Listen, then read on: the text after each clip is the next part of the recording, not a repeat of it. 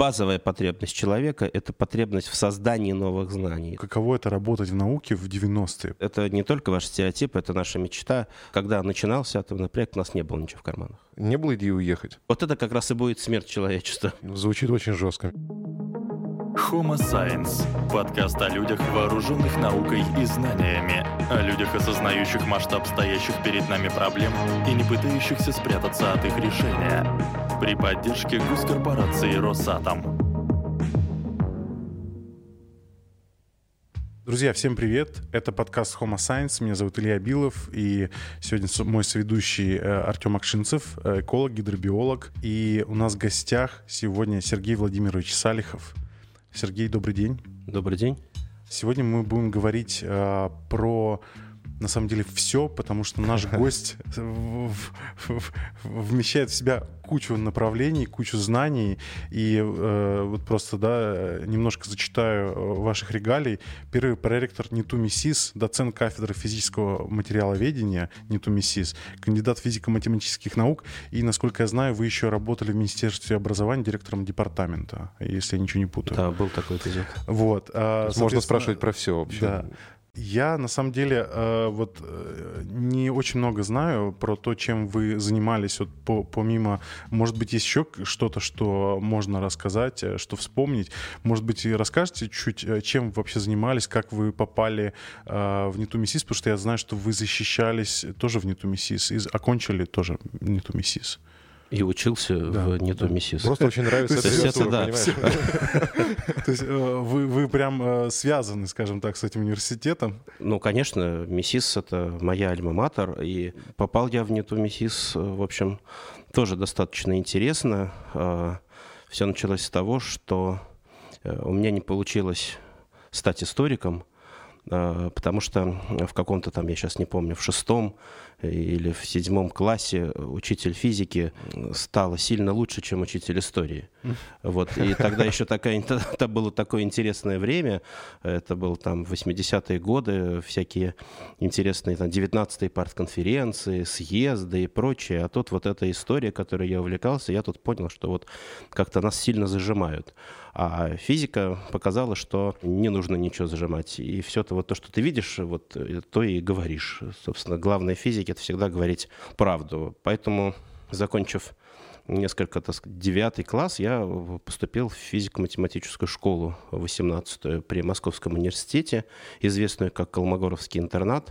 А сейчас она известна как СУНЦ. И тогда для себя сделал такой первый глубокомысленный философский вывод, что физиков и лириков нет – есть просто хорошие учителя и плохие учителя. А я тут как раз в подкасте да. лирика отыгрываю. Ну вот это просто вам не повезло с учителем физики, наверное, или очень повезло с учителем истории. То есть что-то одно. Просто отмазали. Что-то одно, да? А у, меня, а у меня просто учитель физики такой был, я его спросил как-то раз, я не помню, по-моему, в восьмом или в девятом классе такой, типа, а что находится за пределами э, Вселенной? Ну, то есть, ну, в смысле, куда она расширяется? Ну, типа детский такой вопрос. А это был Борис Штерн, и он тебе начал говорить, смотри. Не-не. А, а он такой, типа, стукнул по столу такой, говорит, вот сейчас Вселенная вот такая. Секунду спустя снова стукает, а сейчас Вселенная вот такая. И как-то мой интерес к ну, физике угас Слишком громко, да, по столу стучал. Нет, на самом деле физика не такая страшная наука, поэтому вот это легко убедиться.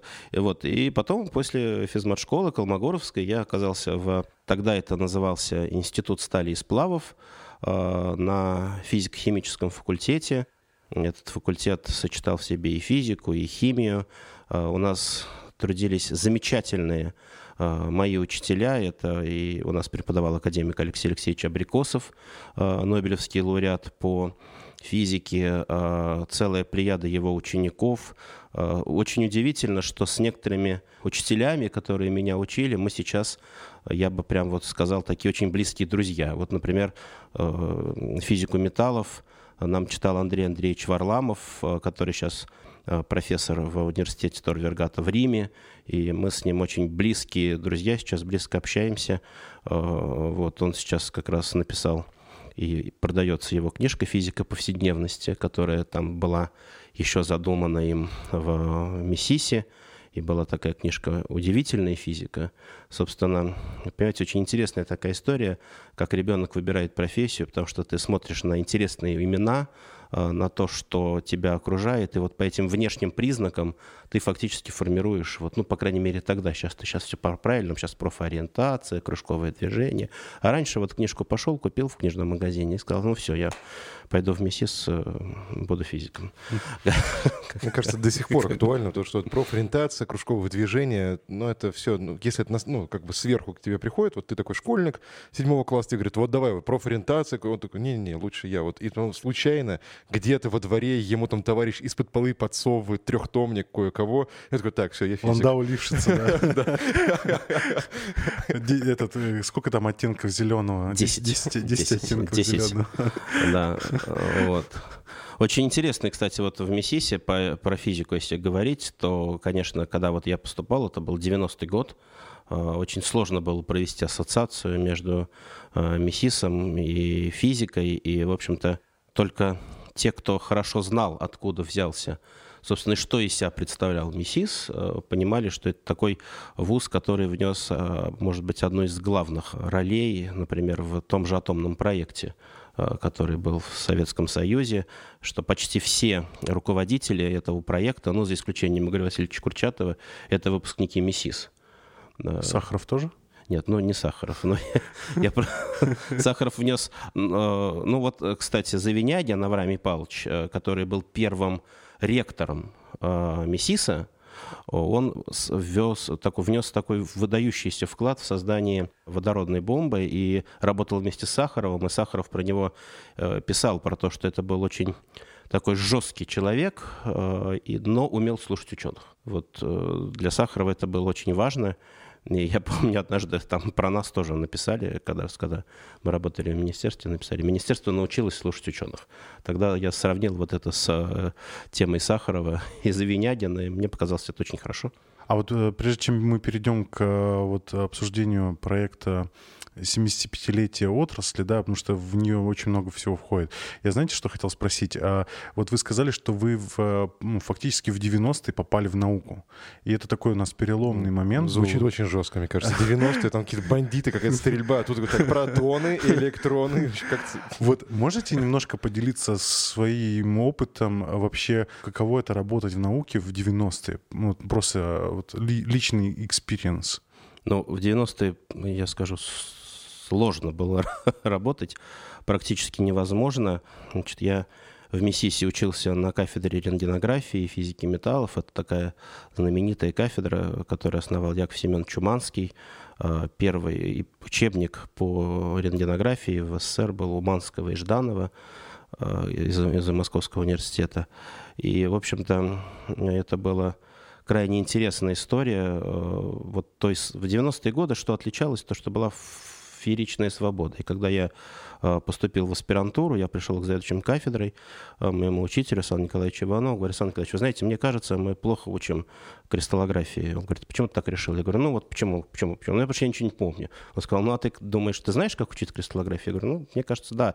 Я говорю, вот мне кажется, надо добавить сюда вот такие вещи, связанные с теорией симметрии, с теорией группы, тогда мы будем хорошо учить кристаллографию. Он говорит, ну, если ты так читаешь, тогда добавляй и иди. И иди, да. Я говорю, не, ну подождите, ну я же говорю, я же аспирант, я же не могу. Он говорит, ну как, подожди, у тебя есть педагогическая практика, ты вот сейчас вот все это сделаешь, мы тебе дадим маленькую группу, посмотрим на тебя, ну и там. И вот, знаете, это оказалось очень таким завлекательным делом, э, потому что когда ты не просто вот там что-то делаешь на кафедре, но и можешь общаться с вот молодежью, это крайне увлекает. И я могу сказать, что я с вот 90 э, там, седьмого, наверное, с 98 -го года, когда меня благодаря вот э, профессору Иванову впервые выпустили, как мы говорим, к доске, вот за это время ни разу не прервал э, обучение. У меня был один там сложный период жизни, когда я там не очень э, после автомобильной аварии болел, но даже тогда мне удалось прочесть э, вот этот курс, не, не уходя из доски. Для меня это почему-то казалось очень важным. В общем-то и сейчас, несмотря на все там проректора и все остальное. Это, хотя это очень тяжело, но я стараюсь все-таки к доске выходить, потому что как только ты это перестанешь делать, ты как преподаватель умер. Это вот совершенно точно. И мне кажется, вот это важно. Но да, приходилось э, и уходить вовне, приходилось работать, создавать семью, как-то это надо было кормить. В 90-е годы это было не очень легко, поэтому у меня есть, так сказать, такая вторая веточка, когда я там э, работал в бизнесе в сфере информационных технологий, и, и в общем-то, это было э, довольно полезно потом, потому что знания, которые ты там, и опыт, который ты там получаешь, можно применять и в науке тоже. И, э, в общем-то, мы познакомились многие раз, разные версии. Я сейчас скажу такую правдивую версию.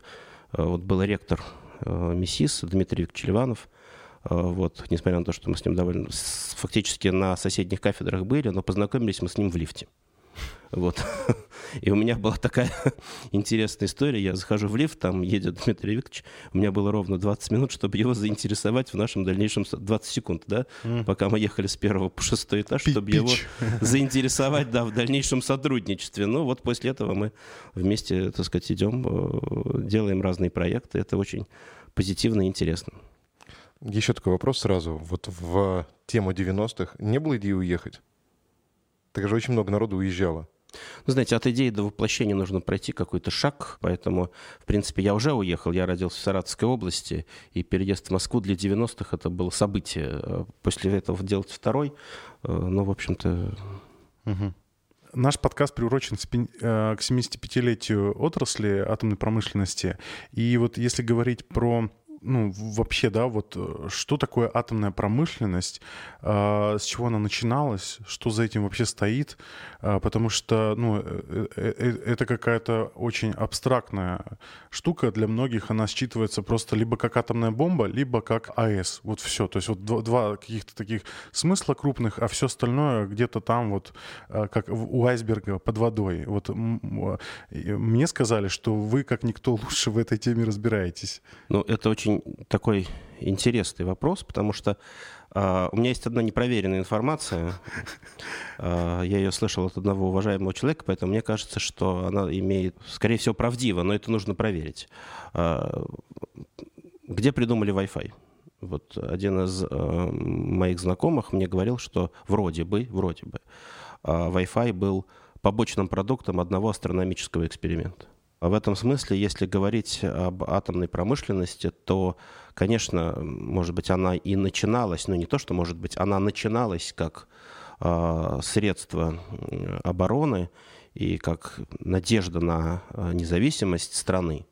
Но сейчас атомная промышленность – это огромный пласт бизнесов, огромный пласт технологий, широкий спектр, которые а, организовались, реализовались, создались, э, создались в процессе реализации атомного проекта.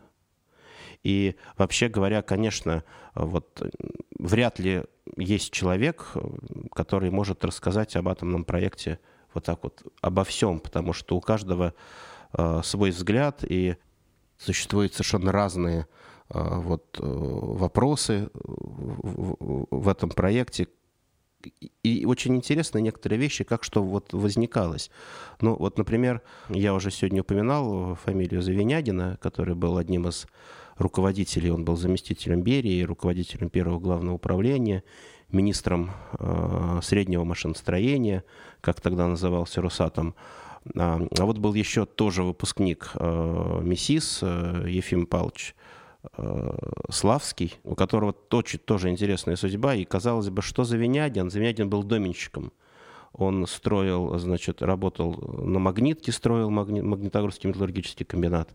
После этого у него был такой большой период в биографии, когда он э, строил э, горно-металлургический комбинат в Норильске, который сейчас до сих пор работает. И только после Норильска переключился вот на атомный проект, э, да, а вот, э, ну, возможно, с, у Завинягина вот это переключение на атомный проект было связано с его uh, управленческими качествами, потому что в то время, в начале 40-х, uh, ну, в середине 40-х найти управленца такого масштаба, который бы смог в той стране организовать процессы, чтобы мы получили результат, наверное, было сложно.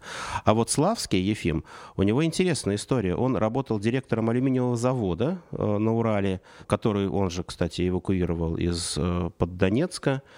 И он был знаком с Завинягином, э, как выпускник МИСИС, в общем-то. И Завинягин к нему пришел с очень казалось бы, совершенно отвлеченной такой материаловедческой задачей. Нужна была технология получения особо чистого графита. А при производстве алюминия используются графитовые электроды, и, ну, и считалось, что кто, как не люди, которые используют графит при производстве, могут решить эту задачу. Собственно, Славский начал решать именно эту задачу, а, получения графита для атомной промышленности. Сейчас а, мы имеем, в общем-то, очень много предприятий, которые построены в результате этого, но это прежде всего Чепецкий электронный завод, электродный завод, который сейчас входит в группу Э, энергопром, и который обеспечивает Росатом вот этими материалами.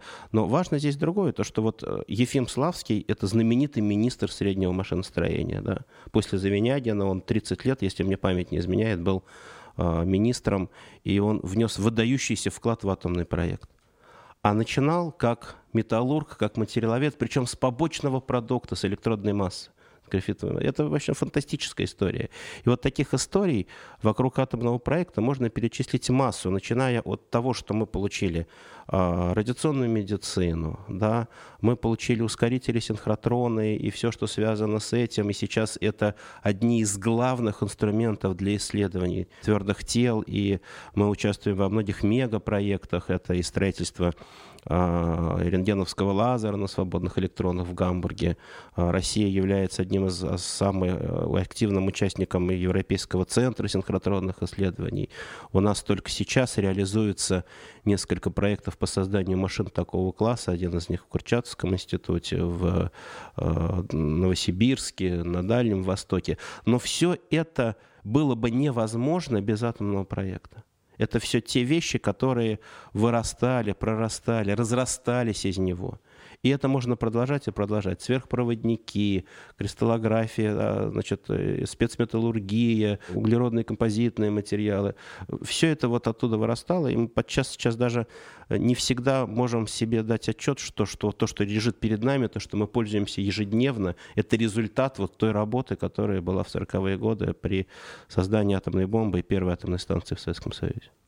А если говорить про вашу личную атомную историю? А, да, это очень такая интересная была история. Она тоже, как вы догадываетесь, была связана в материалах, с материалами, когда на лет, наверное, 10, может быть. Только чуть... давайте, прежде чем вы начнете, вас точно а, закончился срок о неразглашении? Это тут Лубянка рядом. Увезут нас. Можно говорить иносказательно. Это, а, понимаете, абсолютно... В конце концов, ну ничего, будете знать. Это... Россия большая. Да, Россия большая. Вот, знаете, Завинягин как раз, а, по-моему, Авраам Павлович приглашал в Норильск Норильск одного из своих э, однокурсников, тот говорит, слушай, ну, ну в Норильск ехать, но я тут где-то все-таки, говорит, ты знаешь, все равно тебя либо сам приедешь, либо мы тебя привезем.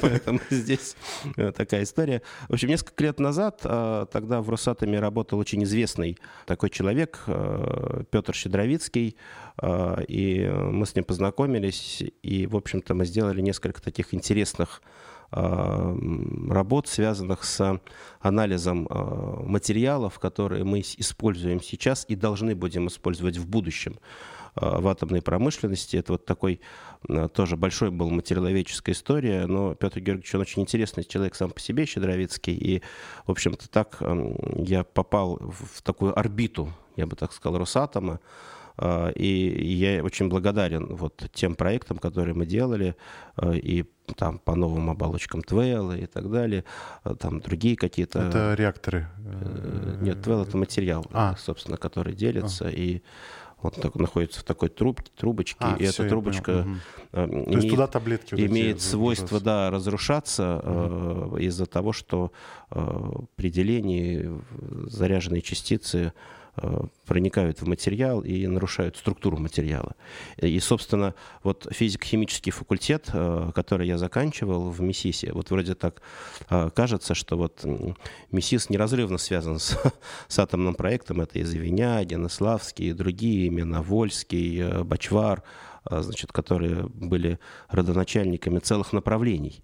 Но, опять же, в МИСИСе, в, значит, там, как раз 75 лет назад, ну, чуть раньше создался физико-химический факультет ровно с одной целью, с, под, с целью подготовки инженеров, которые могут решать, создавать материалы с заданными свойствами, которые могут выдерживать такие нагрузки, связанные с облучением, нагрузки, связанные с коррозией. И первый выпуск физико-химического факультета МИСИС это был по специальности а, коррозии и защиты металлов. Это были выдающиеся физики, многие из них сейчас работают в университете, в Росатоме, а, но вот э, решалась вот такая задача. И поэтому если мы смотрим на атомный проект с точки зрения МИСИСа, то да, безусловно, это вот прежде всего для нас это обеспечение материалами для тех задач, которые ставятся. Вообще создание материалов заданными свойствами, мне кажется, такая большая светлая мечта человечества, когда мы будем уметь, это не, не только относится к атомному проекту, когда мы будем уметь создавать тот материал, который нам нужен, с оптимальными характеристиками, в том числе и, безусловно, со стоимостью производства, да, для того, чтобы получить продукты, которые нас интересуют. А вот мне сейчас, знаете, что подумалось, что это вот, э, если вот э, так метафор использовать, это вот такая сверхзадача была какая-то, да, для страны. И вот если даже вспоминать там а, аналог американский Манхэттенский проект, то там же, по сути, свезли просто ученых со всей страны, и, по сути, это типа через решето пропустили, типа а у кого какие есть разработки, потому что это же все разрозненные институты, да, то есть которые не синхронизированы между собой, то есть они что-то там изобретали, изучали, вот, и тут нужно решить сверхзадачу, соответственно, нужно сначала вообще понять, у кого что есть, потом, соответственно, распределить эти задачи, то есть это прям, ну, такая штука, которая, по сути, консолидирует все, и заставляет, ну, типа, еще Это... и какие-то новые, э, не знаю, решать возникающие зада- задачи, которые там к цели, к достижению цели ведут. Но это всегда гонка. То есть, когда у тебя гонка, ты просто пытаешься понять, что у тебя вообще есть в карманах. Ты такой шаришь, такой, так, пригодятся ключи, пригодится это, пригодится вот это. Вот вместе собрал, получился Я хочу вот раз, ну, не расстроить, а наоборот вдохновить. Э, Мы готовы. Когда начинался атомный проект, у нас не было ничего в карманах вообще. Вот там э, тот же Славский, да, там, что ты делаешь? Алюминий получаешь, а теперь будешь получать уран металлический. Все. Ну, ну, говорит, господи, ну, не железо же, цветной. У тебя алюминий, цветной, а, а, а специальность какая? Свинец, медь? Все нормально. Значит, не сталь, уран тоже не сталь, иди. Вот примерно так принимались ну. решения, понимаете, да, это вот смешно, но э, действительно, когда мы что-то начинаем глобального, как правило, в карманах ничего нет. Есть, есть люди, да, вот есть люди, э, есть фундаментальные знания, да, есть вот понимание природы, понимание, это понимание материала, того, что ты это можешь сделать, понимание того, что я могу пойти этим путем. Ну и, конечно, самое главное, это право на ошибку. Без этого, без права на ошибку ничего бы не было. И мне кажется, так сказать, право на ошибку это э, такой ключевой момент, связанный с, вообще с успехом в науке. Ну, мне кажется, любым обучением, чему угодно, да. Ну, это такой прям базис, мы сейчас затронули базис фундаментальной науки. Потому что, опять же, когда мы говорим про атомную промышленность, да, про атомную отрасль, то это фундаментальные исследования, которые потом как-то вот из них вырастают уже прикладные исследования, прикладные разработки. И мы видим, что вот там, не знаю, какое-то вот как в фильмах про будущее, да, когда у нас машины на маленьких э, атомных э, двигателях, которые там могут... Да, на атомных батарейках, да, да, да. Кстати, про будущее можно? И сейчас тоже мне просто очень интересно. Вот а, какое видение будущего? Потому что ну, мы всегда, у нас есть, когда мы там движемся по жизни, да, действуем, какие-то, предпринимаем какие-то действия, мы видим картину мира будущего, к которому хотим подтянуть реальность. Ну и для этого совершаем те или иные действия. У вас есть какое-то видение того, что вот, вот через там, 30 лет я хочу, чтобы мир был вот таким, и чтобы в нем было вот это, вот это, вот это? Не знаю, мне кажется, я не буду оригинальным. Мне кажется, будущее э, мира — это э, продукты и технологии по заказу вот то, что тебе нужно сейчас, э, ты можешь получить. Ты можешь получить продукт, э, ты можешь получить помощь какую-то, услугу или еще что-то. И это только кажется на первый взгляд таким вот ну, не очень, вот не очень высокой задачей, да, потому что мне кажется, что мы сейчас, вот человечество, э, проходит такой период, и вот э, мы вот сейчас находимся в большой комнате, сказать, соблюдаем меры социального дистанцирования, но мы все сюда зашли в масках, мы понимаем, и вот, вот эта пандемия коронавируса, которая сейчас, в которой сейчас мы живем, она показала прежде всего ценность человеческой жизни.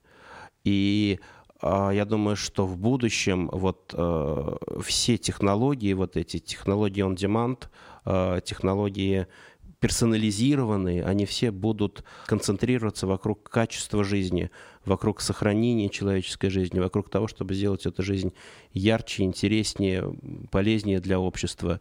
Вот то же самое и сейчас. Мы, мне кажется, проходим такой э, этап фазовых переходов в осмысление сверхзадач. И в этом смысле это пока еще такая неизведанная история. Э, но вот в целом будущее видится таким, что мы можем э, каждый для себя э, получать ровно то, что нужно нам сейчас, во всех смыслах. Угу. В смысле знаний, в смысле здоровья, в смысле удовольствий и, и так далее. Это очень... А не получится, как в фильме «Валли»?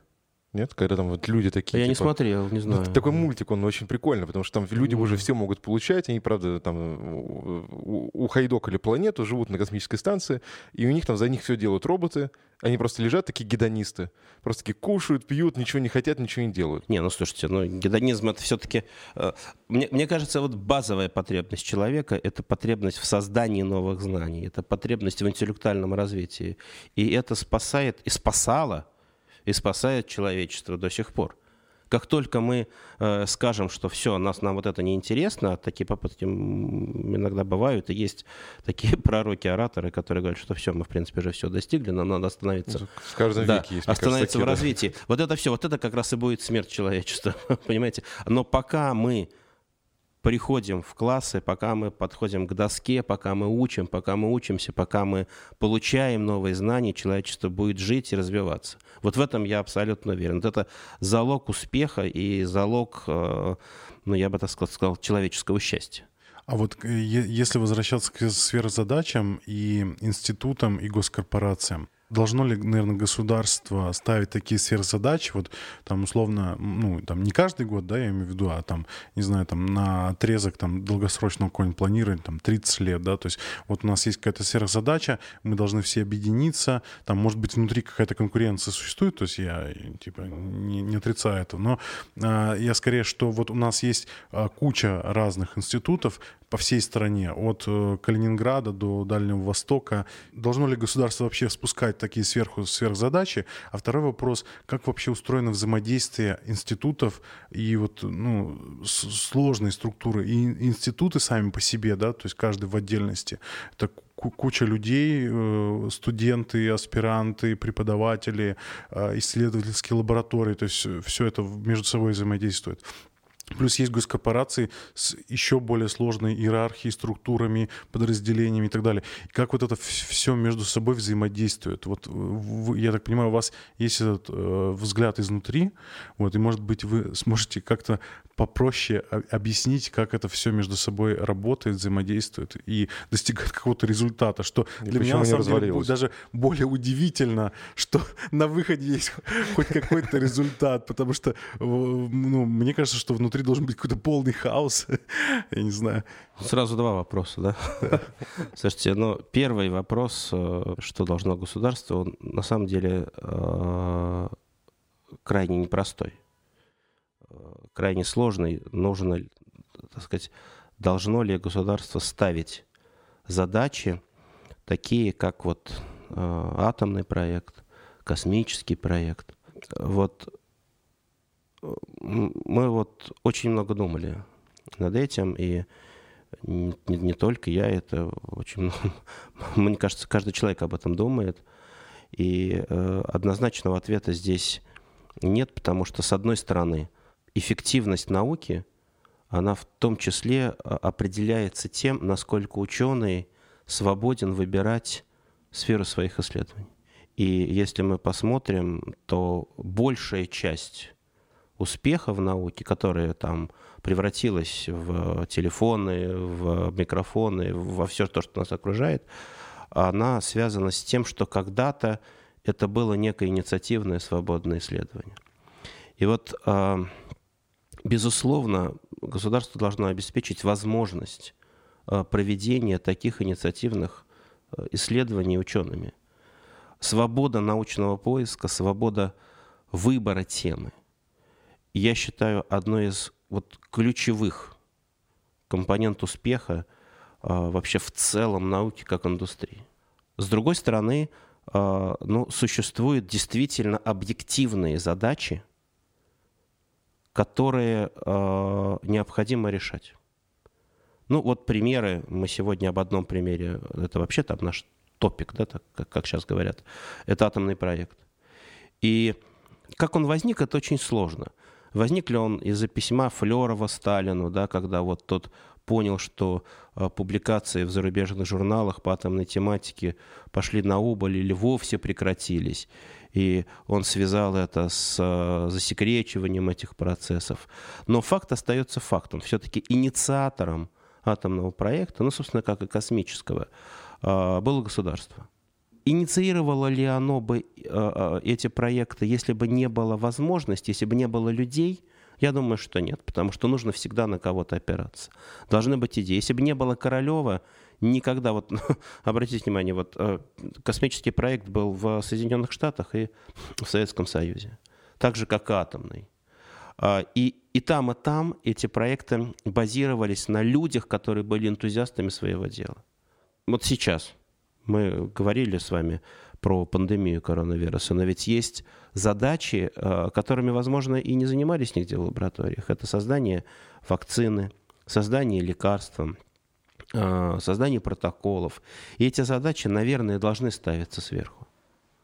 И поэтому вот задача э, в этом смысле очень сложная. Как найти комбинацию, как найти вот тот компромисс, который бы позволил сочетать условия свободы научного поиска – и в то же время соблюдение интересов общества и решение задач, которые нужны обществу вот сейчас, да, сейчас, либо в ближайшем будущем, либо в стратегическом будущем. Mm. Поэтому здесь э, вот если возможно, так поставленный или переформулированный вами вопрос, э, мной вопрос, и есть ответ на то, что спрашиваете вы.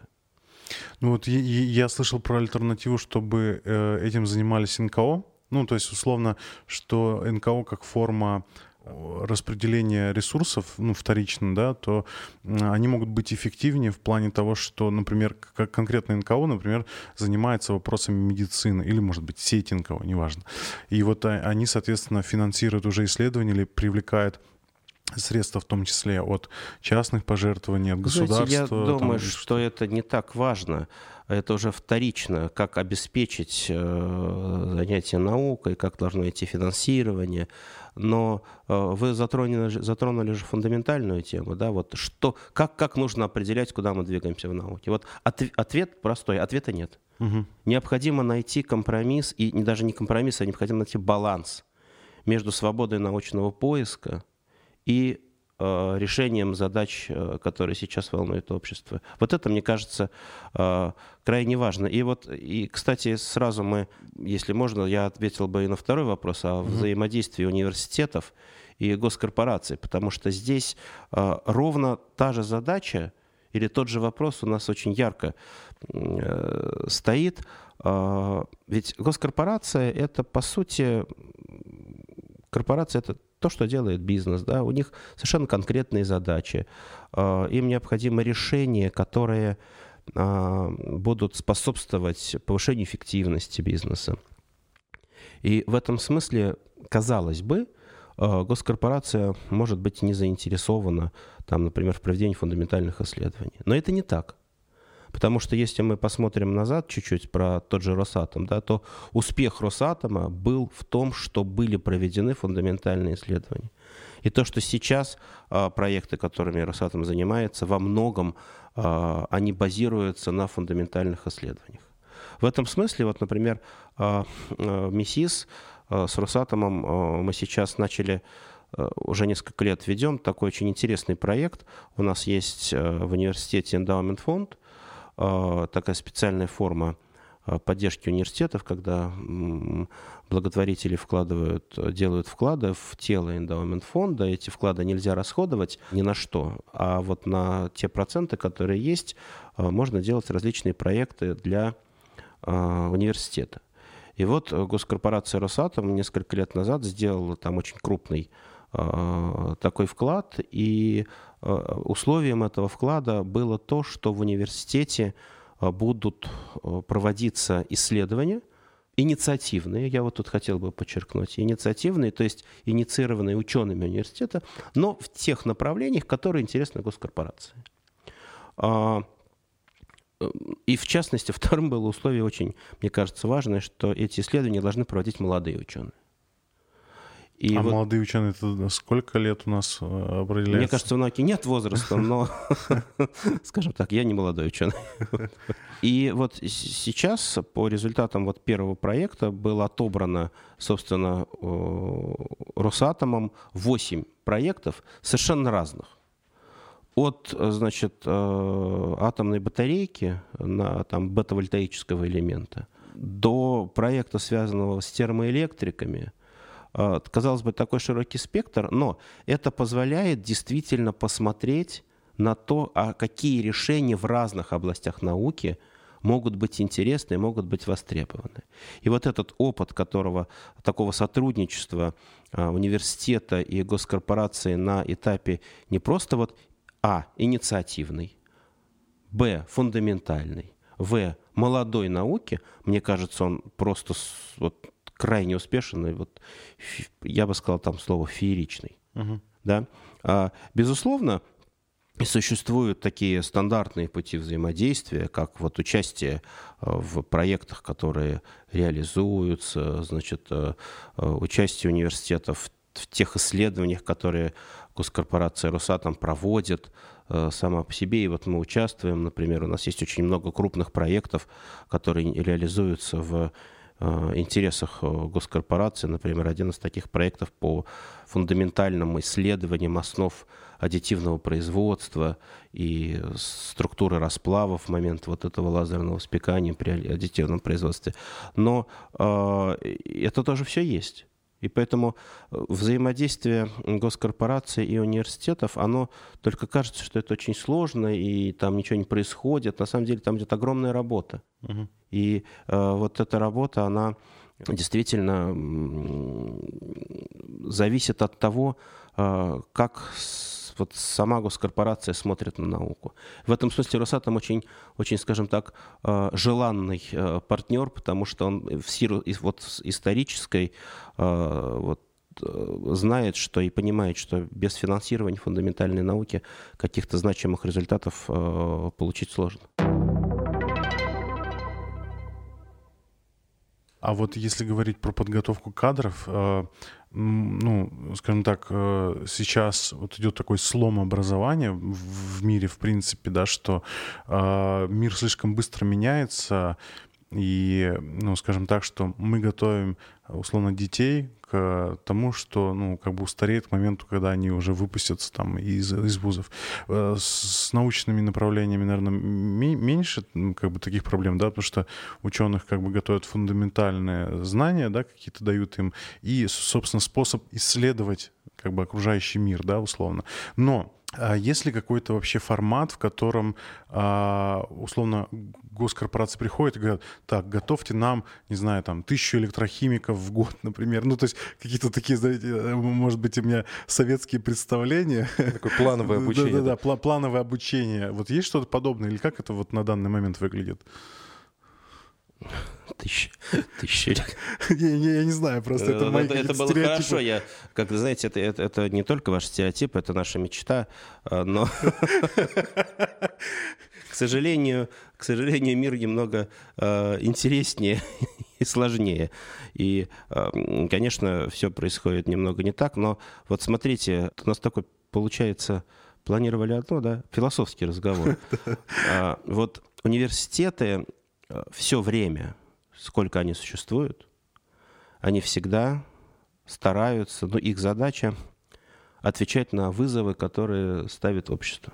вот там, когда были университеты при монастырях и прочее, были же тоже задачи. Там они Слово Божье заучивали наизусть. Да, но это было потреб... в этом была потребность, без этого было нельзя прожить, понимаете? И университеты в этом смысле отвечали на запросы общества, да?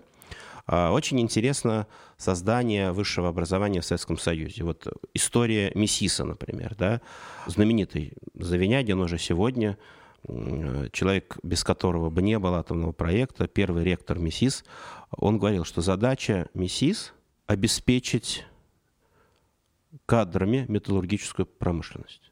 И действительно, вот этот э, построенный режим э, специалистов, инженеров – которых выпускали советские вузы, он отвечал на этот запрос времени. Тогда были нужны такого рода люди, и эти люди готовились. Вы совершенно правильно сейчас сказали, что сейчас э, нужны другие знания, другие навыки, э, другие компетенции у людей, потому что вы подчас меняете за свою жизнь профессию, область деятельности несколько раз. И это считается нормальным. Вот помните, вот когда обычно бывало, вот в его трудовой книжке была только одна запись. Он пришел на завод и, значит, uh-huh. директором. А, вот. Но сейчас же немножко не так, правда? Сейчас в целом а, мы все понимаем, что вот э, обмен, да, миграционные процессы, они позволяют обогатить. Поэтому действительно возникают другие важные знания, важные навыки, которые должны иметь выпускники вузов. И я думаю, что сейчас, э, я бы не назвал это вашим словом слом, это не слом, это изменение, которое сейчас происходит в системе образования а для того, чтобы выпускники вузов, выпускники системы высшего образования могли э, себя реализовать в, во взрослой жизни, чтобы они могли несколько раз поменять профессию, чтобы они могли добиться успеха во всем том, что они начинают делать, чтобы они могли быстро разобраться вот в этих вопросах. И это только кажется, как я думаю, это только кажется, что это новое. Вот вспомним опять атомный проект, да, Славский. Он занимался получением алюминия. А ему говорят, слушай, надо с, элект, там, с электродами, с графитом разобраться, да. Это разве не, не смена области деятельности, да?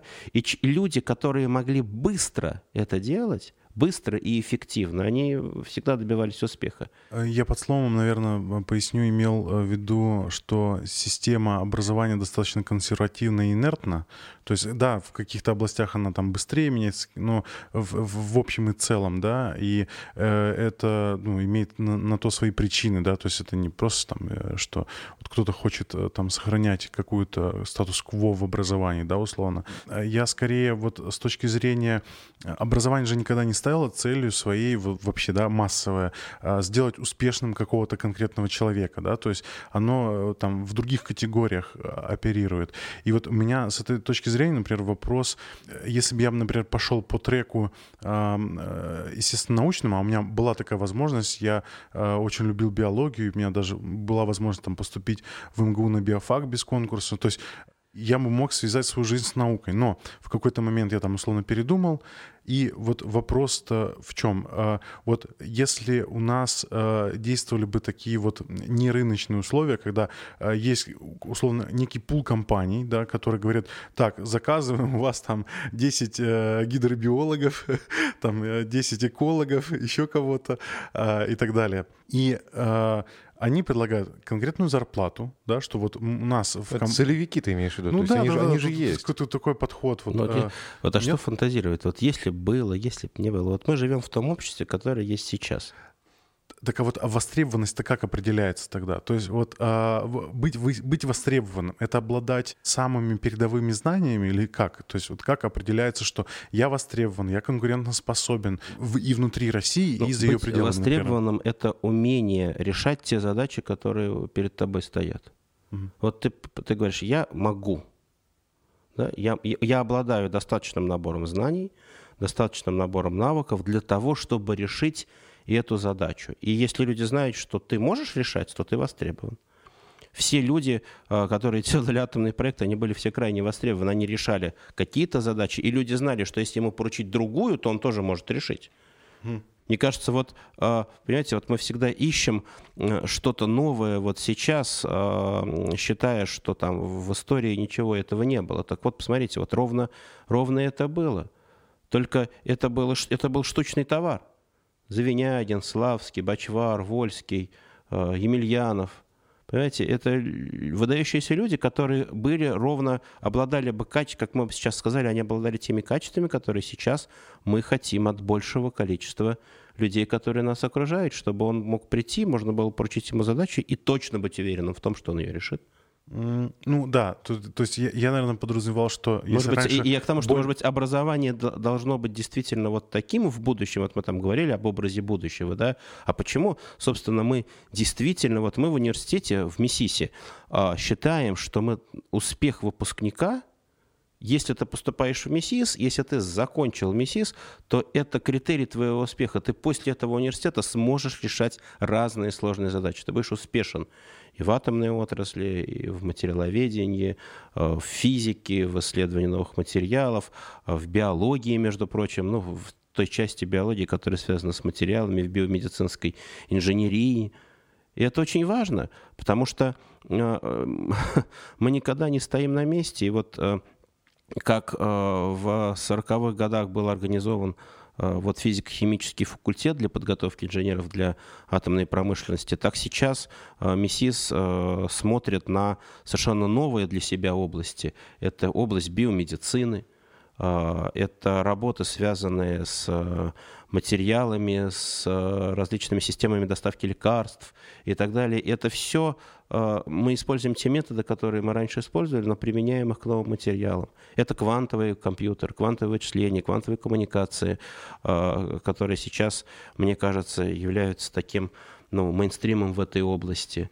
И вот переключение, возможность свободно себя чувствовать везде, это крайне важные качества, которые э, наши выпускники приобретают, когда поступают в университет, учатся в университете, заканчивают университет. И мы все это делаем, кстати, вместе с Росатомом. Вот все эти проекты эндаумент фонда, проекты с Росатомом, которые есть, они, собственно, направлены на, на то, чтобы получить таких людей, чтобы быть уверенным, что эти люди смогут решать такие задачи. Угу.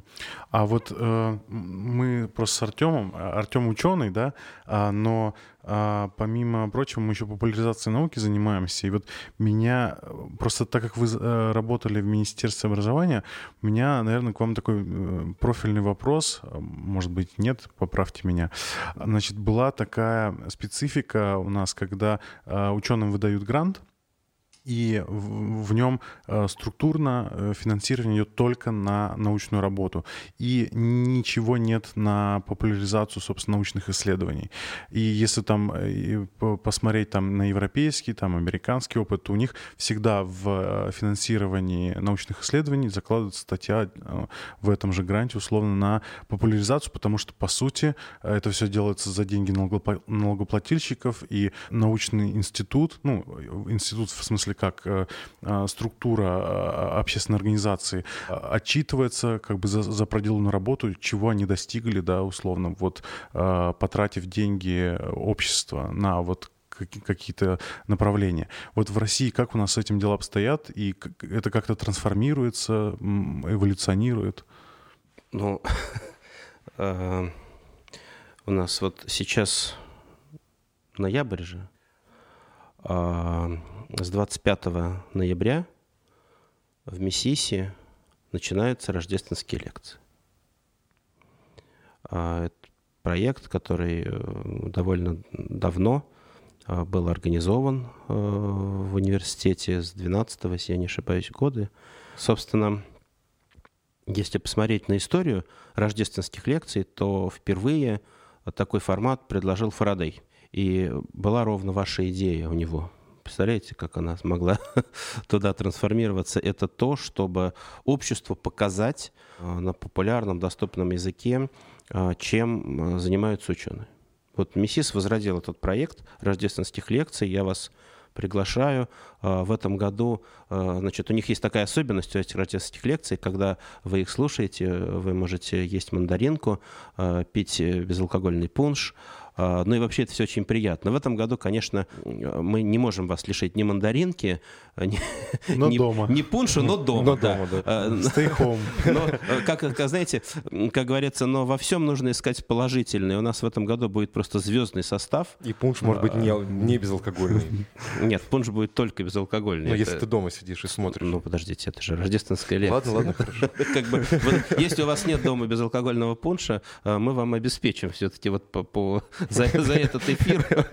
Договорились. Вот. А, Но в целом, значит, да, это звездный состав, потому что э, во многом это будет э, по онлайну, и зато мы получили возможность э, привлечь к чтению рождественских лекций в этом году таких там выдающихся ученых, как Валерий Фокин из Соединенных Штатов, там Саша Кабанов, и Андрей Варламов, кстати, будет читать. И это, это, это история. Но вот обратите внимание, что если мы посмотрим на э, то, что было раньше, то вот все э, ученые, которые участвовали, вот опять возвращаясь к пресловутому атомному проекту СССР, вы их всех знаете. Вот э, кто хоть какую-то вот роль туда внес, вы все равно их знаете. Им, они- у них было невозможно быть секретным. Почему? Вот Ландау, да? Вы даже, вы, как вы говорите, я, э, вы, вы не ученый, там, и вообще, Лирик. к сожалению, лирик, да, как мы выяснили, с учителями было связано. Но вы знаете, что у Ландау есть книга, это курс теоретической физики. Мгм. Я даже читал. Да, я думаю, что вам очень хорошо знакома фамилия Кикоина, потому что учебник физики школьный э, был написан, я сейчас точно не помню, не то самим Кикоином, не то под редакцией Кикоина, это, значит, э, академик Кикоин, и это тоже очень важно.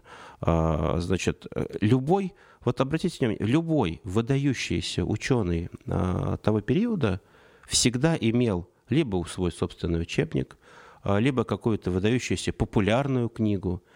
Поэтому мне кажется, что потребность э, популяризации знаний, я не забыл вопрос, потребность популяризации знаний, она вот где-то э, на кончиках пальцев у ученого, они без этого просто не могут.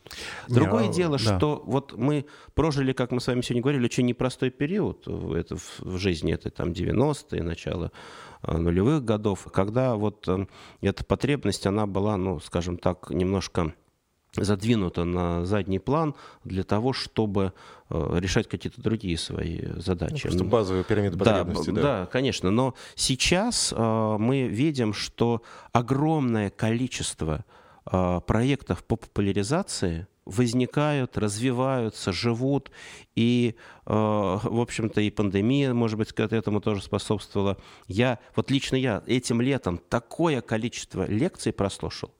Причем, так на секундочку, это, был и, это были лекции и Гейма, Нобелевского лауреата по физике, и э, лекции людей, которые занимаются вот, э, созданием вакцины от коронавируса и так далее, которые просто даже э, невозможно было себе представить в прошлые годы.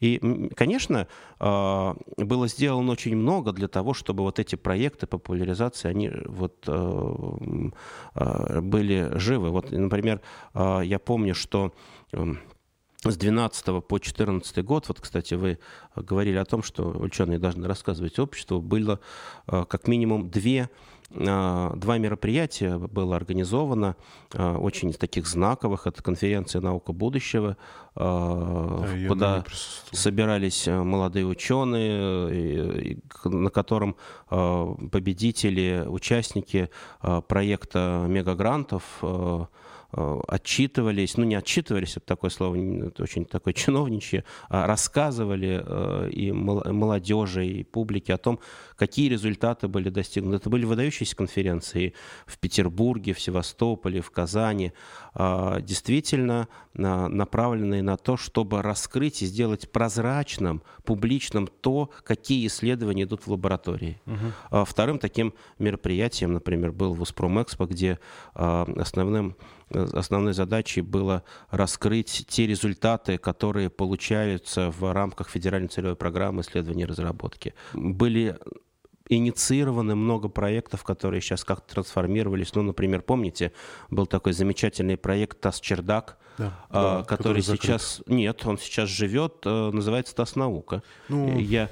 да. Он изменился, но, да. Он изменился в том смысле, что были какие-то люди, они туда приходили, уходили, но это естественная трансформация. Ведь мы же с вами говорим не о том, не о том, что вот конкретно там э, Петя Иванов что-то сделал, и он теперь вот э, там такой-то, да? Нет. Mm-hmm. Мы говорим о, о масштабе. Да, действительно, вот в, там, в 90-е, в начале 2000-х годов, вот та часть с популяризацией науки, она была как-то незаслуженно задвинута. Угу. Но было много сделано э, вот в этот период с 12 по 16 год для того, чтобы популяризацию науки возродить. И здесь главное не, э, собственно, то, что мы должны, должны как-то заставлять. Да? Угу. Э, мне кажется, главное поощрять. дать возможность поощрять. И обратите внимание, сейчас вот количество ученых, которые хотят рассказать то, чем они занимаются, очень большое.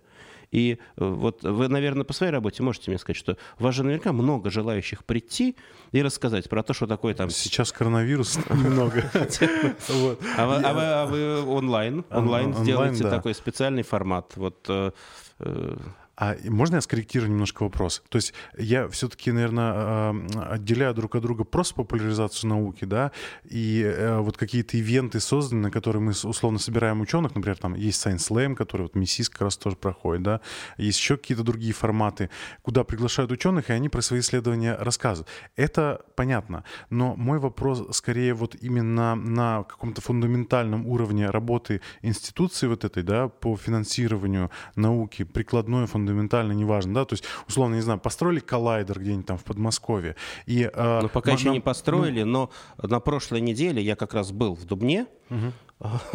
очень интересно, э, привезли большой магнит для детектора, который делался по э, проектам наших ученых, Просто так получилось, что я, так сказать, там принимал определенное участие в начале этого проекта Ника uh-huh. в ИЯ. И вот мне было, знаете, крайне приятно смотреть на то, я помню, как это было э, в 15-м, в 12-м году, как чистое поле, да, а сейчас практически готовый коллайдер.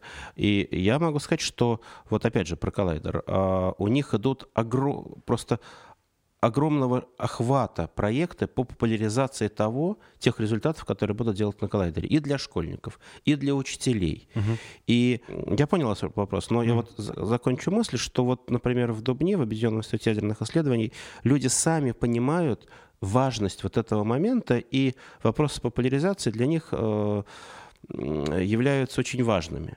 Мы очень много беседовали и с Григорием Владимировичем Трубниковым, и с э, директором института э, Виктором Анатольевичем Матвеевым э, про то, насколько важна популяризация вот этого проекта. И мне очень приятно, что вот большое внимание этому уделяется. Но я, например, знаю, что сейчас многие грантодающие организации, такие как, например, Российский научный фонд, они вставляют условием в грант проведение публичных конференций, проведение а условие, публичных оно, лекций. Оно как-то а, как это, оплачивается? То есть вопрос... Ну как, вот, они, именно... вот, вот Российский вот он, например, да. дает вам грант... на ис... Миллион рублей, допустим. Да, ну, сколько-то, да. да, там, на исследование. И говорит, вот ты должен там сделать то-то, то-то, то-то, угу. то-то, и провести конференцию.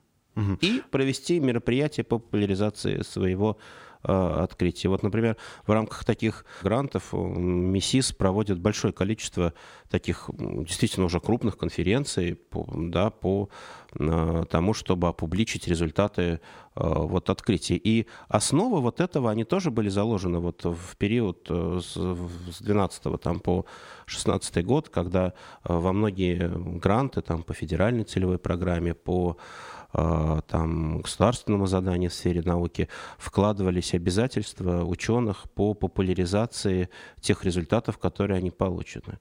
И тем самым закладывалась, как вы говорите, такая фундаментальная основа э, восстановления вот того, о чем мы говорили, восстановления необходимости, осознанной необходимости ученых для того, чтобы рассказывать обществу, чем они занимаются. Угу. Артем, а вот ты как ученый, собственно, ты же наверняка с РНФ или вот с какими-то другими фондами сталкивался заявлялся? Ты заяв... С РФФИ, да. А, вот, собственно, ты когда последний грант э, оформлял? А, слушай, да, на самом деле давно. То есть вот именно я в котором, ну там сейчас участвую в нескольких грантах, но на таких вторых-третьих ролях, скажем mm. так. Вот. А тот, который прямо был мой, это был 13-й год, насколько я помню. Mm-hmm. И вот тогда была большая проблема. Но это полевые гранты, это отдельная беда. А, я, ну, я пока что не знаю, решили ли эту проблему. Мне кажется, нет. Потому что получать гранты на полевые исследования в российской науке ну, очень тяжело. И очень тяжело по ним отчитываться. Вся эта, ну, сама по себе эм, процедура весьма болезненна для ученого. Тут же такая штука еще, что в ученые зачастую идут люди весьма асоциального толка. Ну, назовем это так. То есть им нравится сидеть в лаборатории, им нравится заниматься своими маленькими делами, условно скажем, приходить на конференции. И вот, э, ну, собственно, я периодически выступаю и там посещаю конференции специалистов по гидрологии. Там, гидрология суши, например. Mm. И это люди, которые говорят, они друг друга знают уже всю жизнь. Им там типа 60 лет, они вот всю жизнь, там вот их там 40 человек на всю Россию условно, у них там есть типа э, какое-то количество учеников. Ну, кстати, это тоже большая проблема, учеников мало. Очень большой разрыв между старшим поколением и молодым. И вот нет этого среднего, очень ну, мало. Вот. А, и они начинают просто, у них между собойчики. Mm-hmm. Им не нужно, им не хочется заниматься популяризацией, потому что такие, типа, ну вот мы, мы знаем, о чем мы говорим, вот вы знаете, о чем мы говорим, а дальше уже там кому-то объяснять, ну зачем это надо. Не, у нас просто может быть, вот э, мне кажется, у нас Я в, в обществе нет запроса на отчетность, вот, то есть как бы мы, а может обще... быть, мне кажется, общество, атрофировалось. обществу не интересна отчетность. Обществу интересно э, новые знания. Понимаете, вот э, ну, на, на самом деле это же э, вот ну, вот лично мне интересно узнавать всегда что-то новое, даже в тех сферах, э, в которых я, э, скажем так, не являюсь специалистом. Это вам. Да, да, господи, да всем. Да, да нет, тут все дело, что общество... Да не, это точно обществу всем. не просто... интересно, как работает iPhone. Ему интересно, когда выйдет новый. Не, а знаете, а можно я немножко... я, я лучше думаю, об обществе. Мне кажется, что э, все-таки, вот, э, по крайней мере, всем... вот У меня вот дочка учится в школе, и там 14 лет, они с удовольствием вместе с, с классом э, куда-то там ходят в музеи, причем они это делают самостоятельно, на какие-то там мероприятия э, типа в экспериментариумы. Последнее, что они успели сделать до пандемии, это пойти на какую-то, кстати, биологическую практику в зарядье. То есть это еще их никто не заставляет. Я для зарядья просто писал образовательную программу не, просто, по нет, экологии. Нет, важно, поэтому... важно то, что их никто не заставляет, они сами хотят. И ну, понимаете, вот еще раз, если мы говорим там про тенденции, понятно, что всегда можно найти там человека, которому, как вы говорите, не интересно, как он работает, а интересно, когда он выйдет. Ну, можно найти. Но если у нас есть люди, которым интересно, как это устроено, которым интересно, что будет в будущем, как это сделать, мне кажется, вот именно эти люди и являются тем таким авангардом прогресса. Именно, потому что есть. мы поведенчески сверхвариативный ну, а вид. И это вот пошло Конечно. сейчас с древних самых времен, там, с, это, с саван, да? И у нас есть какая-то часть общества, которой интересно одно, там, другое, третье. Именно в этом можем переключаться и ну, использовать адаптивные способности человека. Я снова включу режим зануды. Давай. Но, Сейчас но... опять спросите что-нибудь про... А, не, мне просто вот интересен вот момент с точки зрения того, как общество относится к ученым. У нас просто как бы есть Дайте я отвечу, как опыт. относится к ученым сразу. Оно их любит. Вот у меня есть мой близкий друг, очень известный известный я ученый, он живет в маленьком а, московском, подмосковном городе Верия. И а, вот... Ну, классный город. Да-да-да. И вот, значит, про него там говорят, вот наш профессор пошел. А, вот, слушай, ну ты профессор, это ему хорошие грибы, да, и вот мы с ним встречались там. А что с мясом? Слушай, говорит, ты знаешь, у меня вот на рынке, ну, говорит, для, для кого? Для профессора. Поэтому общество ученых очень любит. Поэтому... У меня есть вопрос. Да. А, создается впечатление, что мы живем в очень хаотичном мире. А если, ну и вот как э, знаменитая фраза, то, что общество без цветовой дифференциации штанов не имеет цели. Если вот эта цель, если общее представление плана у кого-то там в Минобре, не знаю, или в... То есть есть ли какой-то общий план развития? То есть вот мы двигаемся вот сюда или разные институции, разные госкорпорации действуют в своем поле и как-то там договариваются, то есть максимально такая рыночная Ничего себе вопрос вообще. Mm-hmm. Это просто, знаете, я... Помните, вы спрашивали про образ будущего? Это похожий вопрос. Да, да, похожий вопрос у вас. Они, да, вы как-то а это меня заботит просто. Будущее там. У меня недавно ребенок родился, я думаю про это. Да. Знаете, я думаю, что э, вот если мы говорим про образ будущего в науке, то, э, мне кажется, таки, такой серьезной тенденцией э, является дебюрократизация науки. вот это, знаете, вот то, о чем мы говорили, о всяких отчетах, там еще о чем-то. Вот есть такие волны, я не знаю, с чем они связаны, то такого ослабления а, бюрократического давления, то потом а, нового такого витка. Может быть, она там как-то идет, э, я так думаю, по неспадающей, но тем не менее такие волны есть. Вот, например, там была такая там тема с пресловутым там каким-то законом о закупках, и вот я знаю, что там в Э, с 2014 года в рамках федеральных целевых программ по науке перешли от вот таких закупок к системе грантов. Это угу. вот такая была очень серьезная победа от того времени. Мне кажется, вот дальше вы говорите про то, знает ли кто-то и вообще планирует ли кто-то. Угу. Вот я думаю, что э, если бы мы могли планировать вот такое э, освобождение и постепенное снижение бюрократической нагрузки, потому что мы всегда мы делаем один шаг – да, вперед. И потом очень долго оглядываемся, смотрим на то, как этот шаг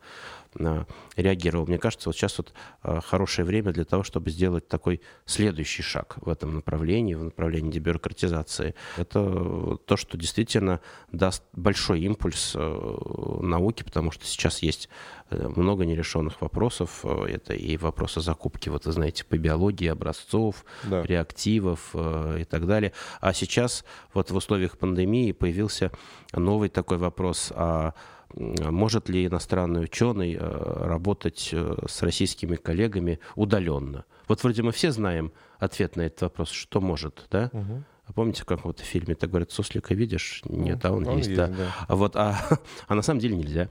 Э, и вот и я думаю, что, может быть, вот эти изменения, которые должны э, произойти, потому что мир уже все равно, вот после вот этих событий, пандемии, коронавируса, вот мир, он уже точно не будет прежним. Мы уже четко... У нас раньше вот было э, какое-то такое иллюзия такая, что вот онлайн, он как-то что-то решает. Мы за это время поняли, что можно делать в онлайне, а что нельзя. Вот про пунш и мандаринки uh-huh. мы с вами обсудили, это важно, да. А что можно перенести в онлайн, и что нельзя. Но уже точно, что если мы поняли, что что-то можно переносить в онлайн, ну, например, какие-то там обсуждения по Zoom с коллегами из-за рубежа, их непосредственное участие в экспериментах, в научных работах в России, то это уже назад в, в офлайн точно не уйдет, Нет, потому что да. это удобно, дешевле. И нам под это нужно менять, в том числе и законодательную базу. Нужно все-таки как-то э, добиться того, чтобы э, труд наших э, зарубежных коллег, которые участвуют в исследованиях в российских университетах, как-то зачитывался, если это происходит. А на самом деле в онлайне это тоже важный вопрос. Поэтому вот то, что вы подняли над тем, как нужно смотреть сверху, да, вот мне кажется, мы должны э, ждать э, тех условий, которые позволят нам эффективно работать. Вот это важная история. И так, чтобы уж закольцевать совсем, что делали великие из атомного проекта? Они создавали условия, которые привели к успешной реализации атомного проекта в СССР, которому, как вы сказали, 75 лет. А вот э, я все-таки еще один вопросик э, задам. Вы затронули тему, что э, была произведена как бы реформа от закупок грантовой системе. А вот э, как государство, получается, да, как вот источник заказа на науку, скажем так, оценивает вообще, да, то есть вот есть некая, вот представьте, что мы с вами научная группа, вот мы получили грант, и э, результат, ну, э, научные исследования не всегда дают какой-то положительный результат, может быть и отрицательный. И вот э, в, в общей массе, да, там, я не знаю, там сотни тысяч коллективов по всей России, там, может быть, даже десятки, сотни тысяч трудятся, и какая-то часть как бы в холостую, условно, да. И, э, не в холостую. Вот, ну, ну, и, да. Не, это само понятие результата. Да. Вот ты даже говоришь положительный, отрицательный. Ага. Это неприменимо к результату. Результат — это результат. Угу. А вот дальше он там у тебя подтверждение теории, опровержение теории, ну там чего угодно угодно может быть. Mm-hmm. Но это всегда результат. То есть это продукт твоей деятельности. И ты закрыл один из путей, сказал, что он ложный, и это и есть результат. А вот э, по, про научные публикации, просто это для, для личной да, э, устранения безграмотности. А, а, обязан ли ученый публиковать на, э, научную публикацию, ну, там, в рамках гранта? Или он, ну, просто в журналах же есть вот этот байс про то, что публикуют только положительные э, доказательства, ну, или положительные исследования какие-то, что они что-то доказали, что-то нашли, а с отрицательными не публикуются. Ну, как это? Очень много вопросов задали про результаты, и про обязан ли, э, на какой отвечать? Давайте начнем с того, что э, как, краткий как, курс как молодого ученого, да? Да, да, да, да. Я, ну, я же лирик. Ну, знаете, смотрите, а, вот я считаю, что, ну, это мое мнение, да. что ученый, ну и вообще наука это общественное благо. Это вот такая общая история. И ученый, который работает, его результаты должны идти на благо общества. Я совершенно согласен, что если вы закрыли какую-то ветку, вы сказали, что вот этим путем, по крайней мере в современных условиях, при текущем уровне готовности технологий мы идти не можем. И это серьезный результат. Это экономит очень много денег. Это экономит. Это действительно польза обществу, несмотря на то, что вроде бы как а, мы не получили того продукта или технологии, на которые рассчитывали. Да? Но мы точно знаем, что мы не должны э, идти вот таким путем. Но ученые — это всегда э, люди, которые создают какие-то общественные блага. Да? И они, конечно же, эти общественные блага должны быть доступны обществу. Если мы берем абстрактного ученого, должен ли он публиковаться в научных журналах, ну нет ответа на этот вопрос. Это зависит от того, в какой области он работает.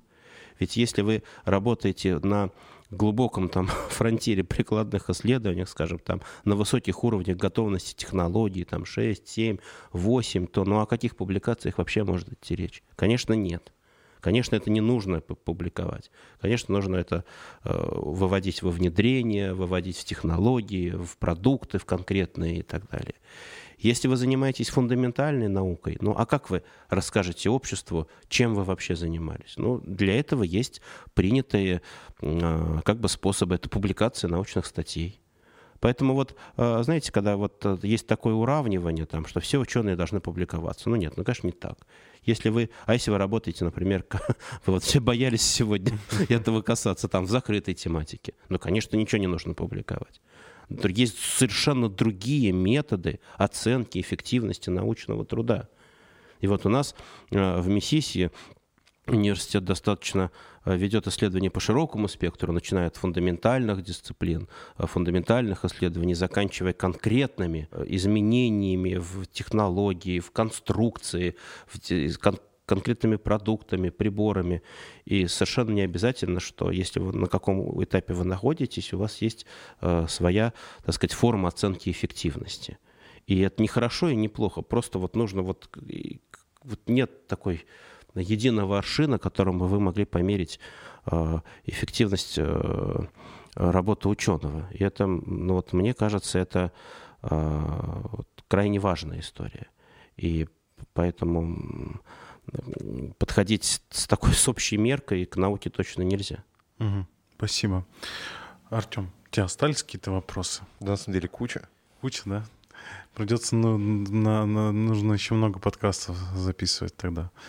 Окей. Э, я хочу, наверное, тогда попрощаться с нашими слушателями.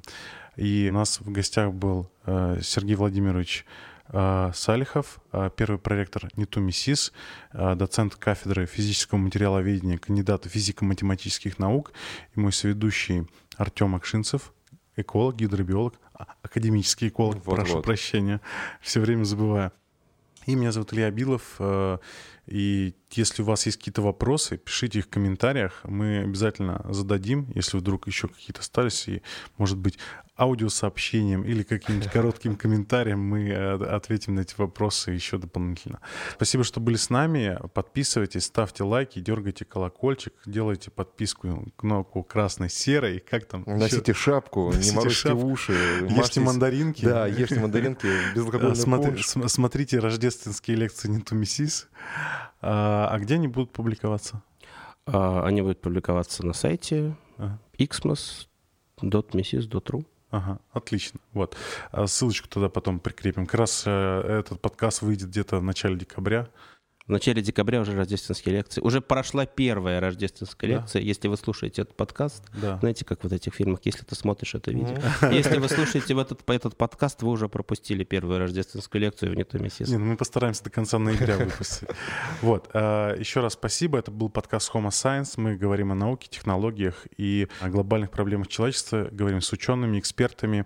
И до скорых встреч в следующем выпуске. Всем пока. Пока. Счастливо. Homo Science – подкаст о людях, вооруженных наукой и знаниями, о людях, осознающих масштаб стоящих перед нами проблем и не пытающихся спрятаться от их решения. При поддержке госкорпорации «Росатом».